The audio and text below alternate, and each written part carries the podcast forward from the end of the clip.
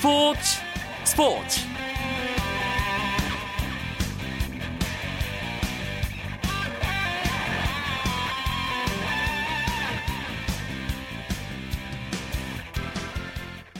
안녕하십니까. 수요일 밤 스포츠 스포츠. 아나운서 이광용입니다.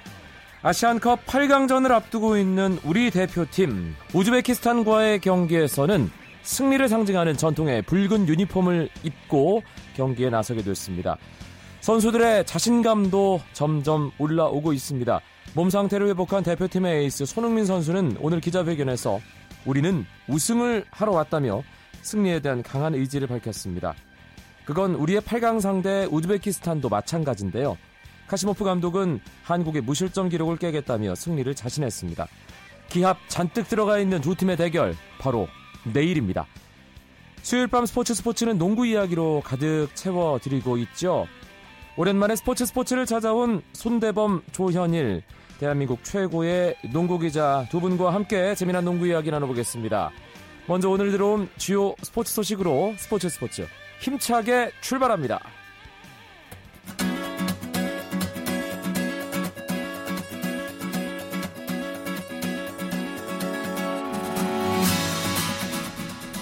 프로배구 오늘 두 경기가 있었습니다. 먼저 열린 여자부 경기에서는 현대건설이 IBK 기업은행을 세트스코어 3대1로 꺾고 3연패 탈출에 성공했습니다. 오늘 승리로 승점 37점이 된 현대건설은 기업은행을 승점 1점 차로 제치고 2위에 복귀했습니다. 남자부는 4위를 달리고 있는 한국전력, 5위 현대캐피털의 맞대결이 지금 현재 진행되고 있습니다. 한국전력은 승점 36점, 현대캐피탈 승점 35점, 3위 대한항공과 계속해서 순위 다툼을 치열하게 벌이고 있는데요. 경기는 지금 현재 4세트가 진행되고 있습니다. 한국전력이 3세트까지 세트 스코어 2대 1로 앞서 나가고 있는 상황 4세트 두 팀 치열한 경기가 진행되고 있습니다. 이 경기는 아, 결과가 나오는 대로 다시 알려드리도록 하겠습니다. 프로배구 삼성화재 이선규 선수가 경기 도중 상대 선수를 폭행했다는 논란이 일고 있습니다. 사건은 어제 삼성화재와 LIG 손해보험의 경기 3세트에서 일어났는데요. LIG의 세터 노재욱 선수가 토스를 올린 후 균형이 무너져 상대 코트로 넘어졌습니다. 그 앞에서 블로킹을 하기 위해 올라가던 삼성화재 류윤식 선수가 함께 넘어졌고 이선규 선수까지 엉키면서 두 선수 위로 떨어졌습니다. 선수들이 일어나는 과정에서 이선규 선수가 짜증을 내며 노재욱 선수의 허벅지를 가격했다는 건데요. 이선규 선수는 자연스러운 신체 접촉이었다는 입장이고 노재욱 선수는 충격을 받았다며 두 선수의 진술이 엇갈리고 있는 상황입니다. 한국 배구연맹에서는 문제가 있는 장면인 만큼 상벌위원회를 열어 논의할 예정입니다. 이광종 감독이 이끄는 22세 이하 축구 대표팀이 태국에서 열리는 킹스컵에 대비해 오늘 파주 트레이닝 센터에서 소집 훈련을 시작했습니다. 이번 대표팀에는 청소년 대표 시절 이광종호 에이스 역할을 담당했던 포항의 문창진 선수를 포함해 93년생과 94년생 21명의 선수가 최종 확정됐습니다. 이광종호는 내일 태국으로 출국해 2월 1일부터 7일까지 우즈베키스탄, 온두라스, 태국과 예선 리그를 치게 됩니다.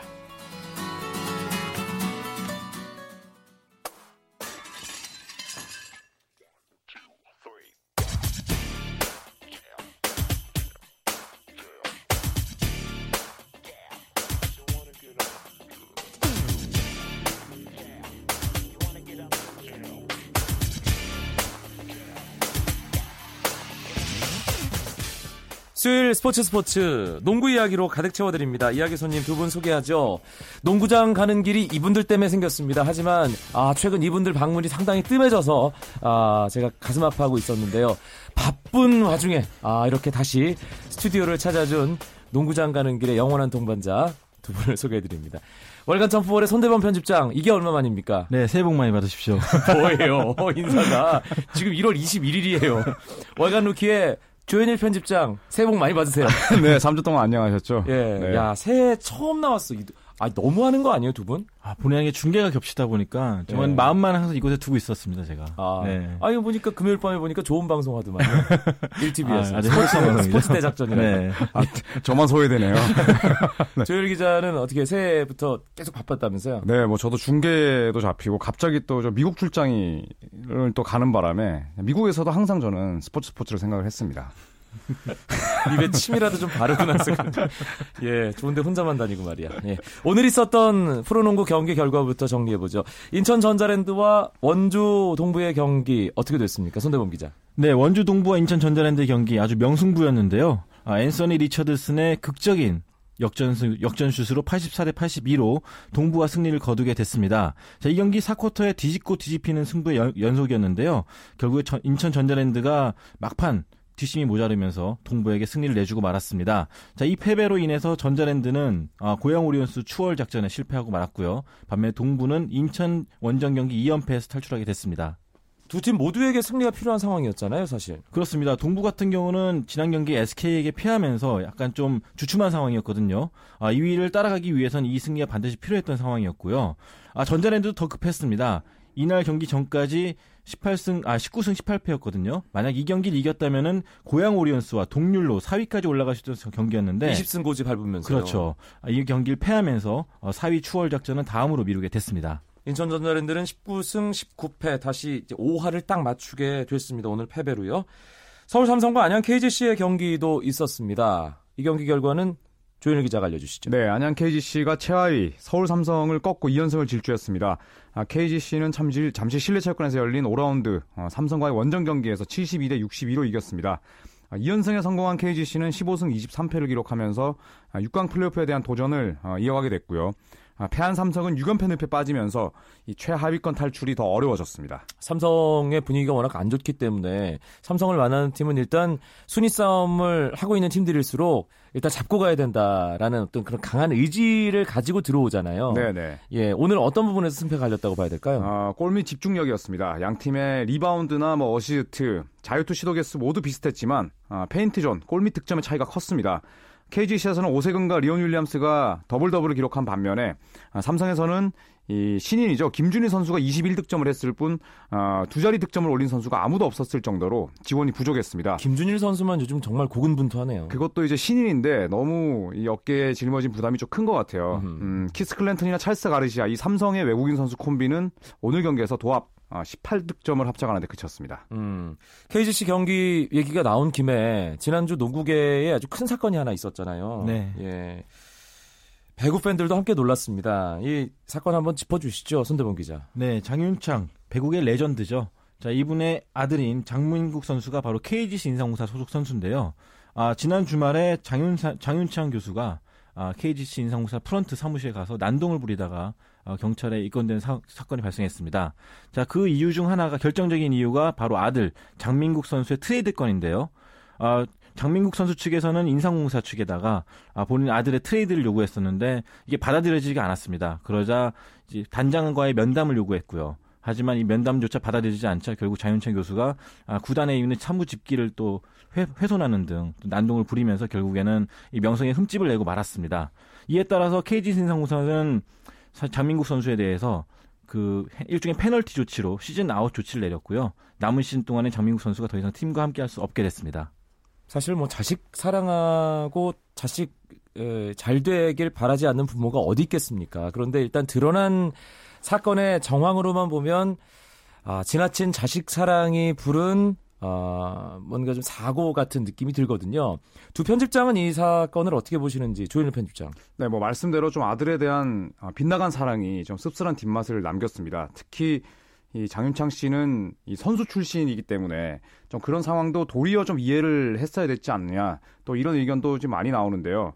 저는 이 사건으로 좀 이 부디 전도 유망한 이 젊은 선수가 아, 좀 엇나가지 않길 좀 바랄 따름이고 어, 이 어, 장민구 선수 같은 경우에는 현재 올 시즌 마칠 때까지 뭐 개인 훈련을 한 뒤에 뭐 상무에 입대를 하거나 또 혹은 이제 오프 시즌 때 다른 구조 구단으로 이적을 하는 게 음, 뭐 최선으로 보이거든요.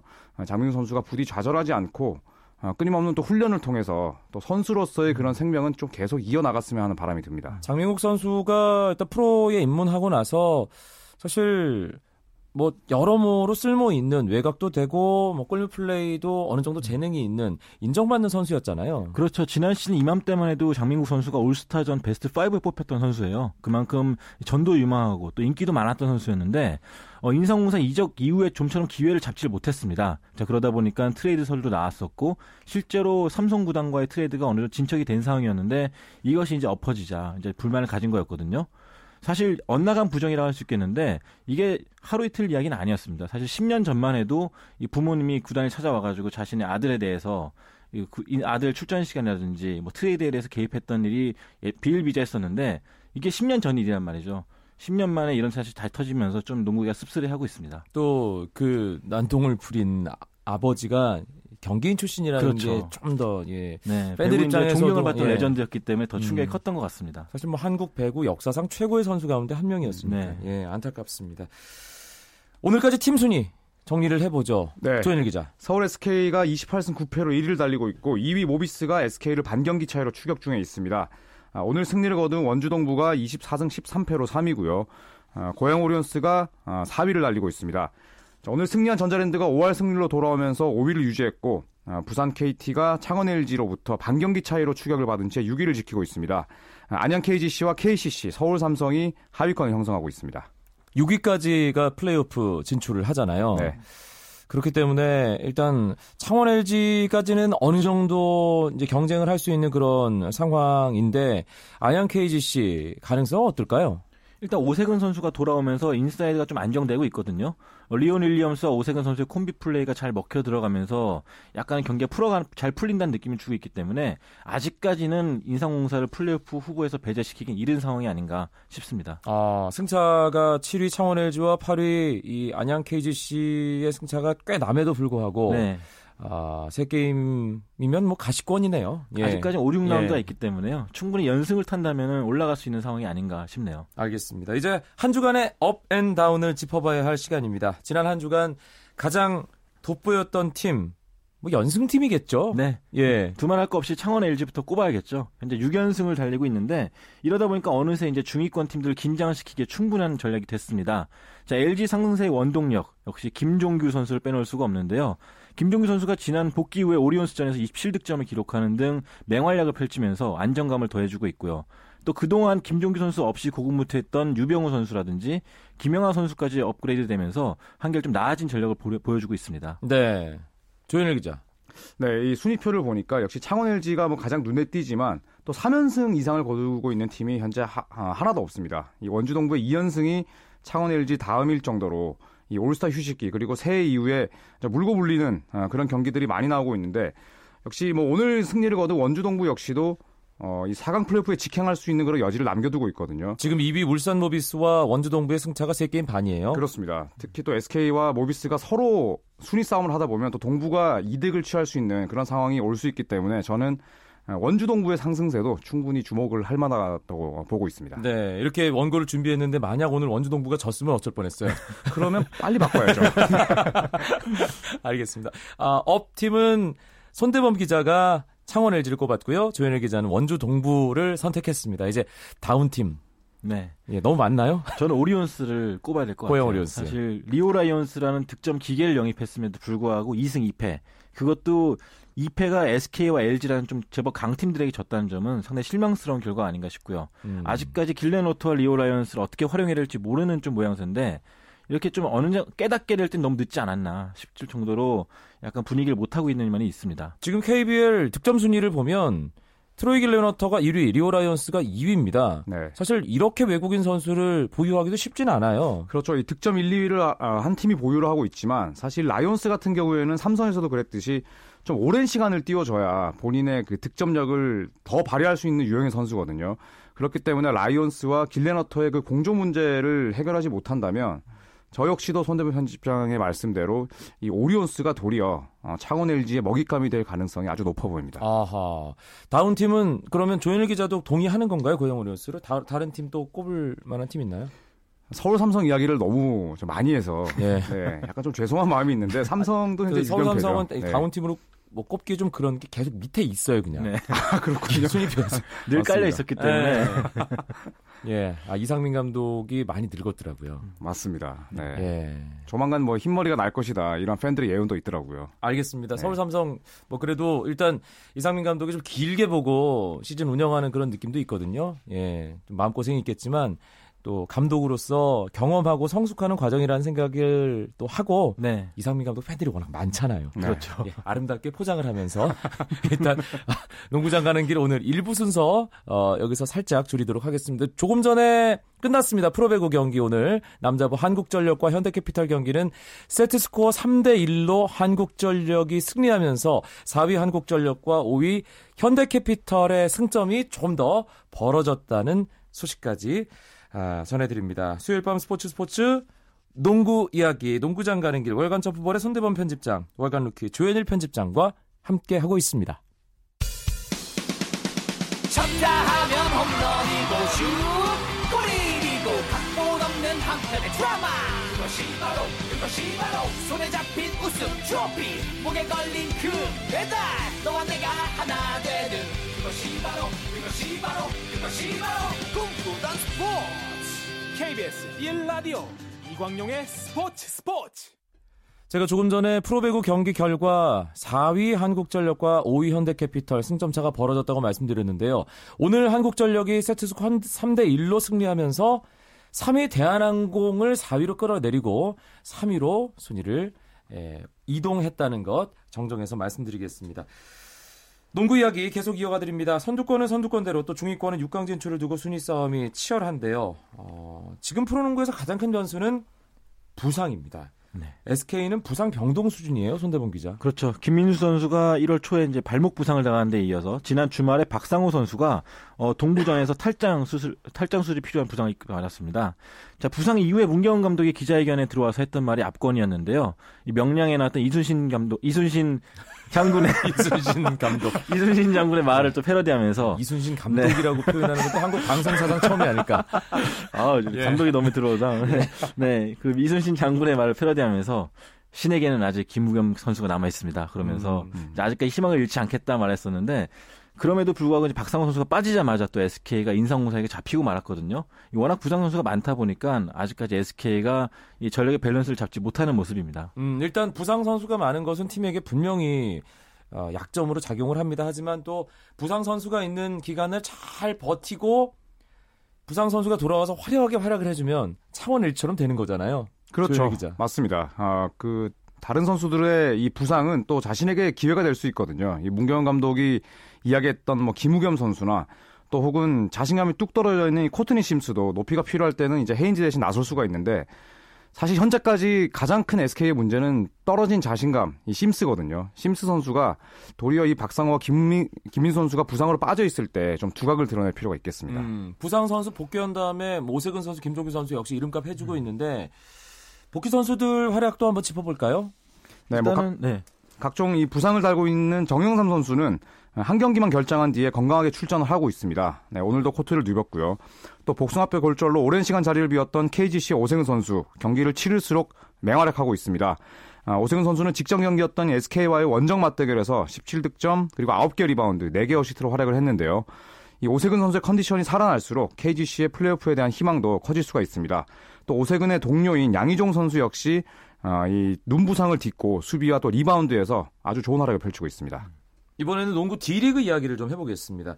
역시 상무가 D리그는 뭐 챔피언이네요. 그렇습니다. 네, 상무가 오늘 고양 실내체육관 보조 경기장에서 열린 2014-2015 K, KBL D리그 챔피언 결정전에서 어, 오리온스를 2연, 2연, 오리온스 2연승을 거두면서 어, D리그 초대 챔피언 자리에 올랐습니다. 뭐 말씀하신 대로 압도적인 전력을 발휘했었는데요.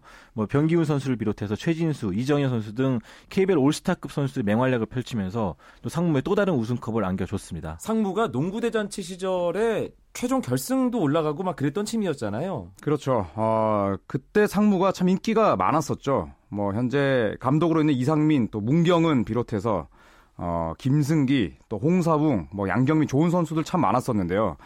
이 젊은 선수들은 상무를 거치면서 또 더 좋은 선수를 거듭나곤 했습니다. 네. 뭐 당시만큼의 인기는 아니더라도 뭐 지금도 어, 상무 불사조는 여전히 또 좋은 정- 전력 을 구성을 하고 있습니다. 지금 상무 어떤 선수들이 뛰고 있나요? 일단 오세근 선수가 인천 아시안 게임 금메달 따면서 상무에서 조기 전역했다는 거는 알고 계실 테고 남아 있는 선수들 손대범 기자가 소개를 좀 해주세요. 네, 일단은 오리온스의 최진수 선수, 그리고 KT 김우람 선수, LG의 박래훈 선수, KGC 인성사의 이정현 선수, 그리고 SK 변기훈 선수 등 각 팀에서 주전급 선수들이 주축으로 뛰고 있고요. 네. 또 김현민 선수라든지 김동량, 정창영 아주 좋은 선수들이 많이 남아 있습니다. 그렇기 때문에 어떤 팀이 맞붙어도 상무를 극복하기는 좀 어려운 게 사실입니다. 어, 전체적으로 전력을 따져보니까요. 이 D리그의 전신인 윈터리그까지 포함해서 어, 상무가 한 번도 안 졌거든요. 무려 119연승을 달렸습니다. 119연승이요? 그냥 19연승 아니고요. 알겠습니다. 예, 반칙인데요. 그 정도면. 예. 아, 이제 KBL 순위 싸움이 이제 막판으로 갈수록 더 치열해지고 있습니다. 6강 플레이오프 진출 싸움도 그렇고요. 또 유리한 고지라고 할 수 있는 4강 플레이오프 직행 싸움, 선두 다툼, 선두 다툼의 키가 될 경기가 바로 내일 저녁에 네. 펼쳐지죠. 잠실학생체육관에서 SK와 모비스 간의 시즌 다섯 번째 맞대결이 펼쳐지는데요. 일단 SK로서는 반드시 1위 자리를 지켜야 되는 입장인데 아까 말했듯이 부상자가 너무 많기 때문에 약간 걱정스러운 부분이 있고요. 모비스 역시 올라가는 입장이긴 하지만 현재 최근 경기에서 기복이 좀 심한 모습이거든요. 따라서 어떤 팀이든 간에 이 경기를 잡는 것은 앞으로의 순위 싸움에 큰 이득이 되지 않을까 싶습니다. 네. 또 앞으로 한 주간 어떤 경기 좀 주목해 보면 좋을까요, 조현일 기자? 네, 이번 주 토요일 원주에서 어, 동부 와 KT가 맞대결을 벌입니다. 이 플레이오프 커트라인이 6위를 지켜야 하는 이 KT가 아, 높이의 동부를 이겨낼 수 있을지 많은 관심이 모아지는데요. 현재 KT 2연패, 또 찰스 로드 선수가 거의 혼자 40분을 책임지고 있는 상황에서 아, 동부의 높이를 상대로 얼마나 잘 싸워낼지가 또 관건이 될 것 같습니다. 네, 지금 5할 언저리에 있는 팀들이 4위 고양 오리온스부터 7위 창원 LG 세이커스까지 이 팀들 간의 이 승차가 최소 한 두세 경기밖에 안 돼요. 네. 예, 그렇기 4위부터 때문에 7위까지. 앞으로 연패에 빠진다면 큰 나락에 빠질 수가 있기 때문에 음. 한 경기 한 경기 다 최선을 다하고 집중력을 가져야겠습니다. 5라운드가 진행 중이고 이제 6라운드까지 각 팀이 6번씩 맞대결을 하는 프로농구 정규 시즌인데 어 제가 그 시즌 전에 두 분과 뭔가 예, 시즌 예측을 한 게 있잖아요. 네네. 예, 참 두 분 묘한 미소를 짓고 있는데 네. 아, 그걸 한번 어, 제대로 복귀하면서 반성의 시간도 조만간 가져보도록 하겠습니다. 왜 웃으세요, 손대범 기자? 많이 부끄럽죠? 예, 알겠습니다. 오늘 손대범, 조현일 두 농구 전문 기자와 오랜만에 함께했던 농구장 가는 길 여기서 줄이겠습니다. 두 분 오랜만에 고맙습니다. 고맙습니다. 고맙습니다. 내일 아시안컵 대한민국과 우즈베키스탄의 8강전 KBS ETV에서 오후 4시 10분부터 이영표 해설위원의 분석으로 함께 하실 수 있습니다. 저희 방송에서도 내일 8강전 자세하게 분석해 드리겠습니다. 9시 35분에 뵙죠. 아나운서 이광용이었습니다. 고맙습니다. 스포츠 스포츠 As the sun goes down in front of me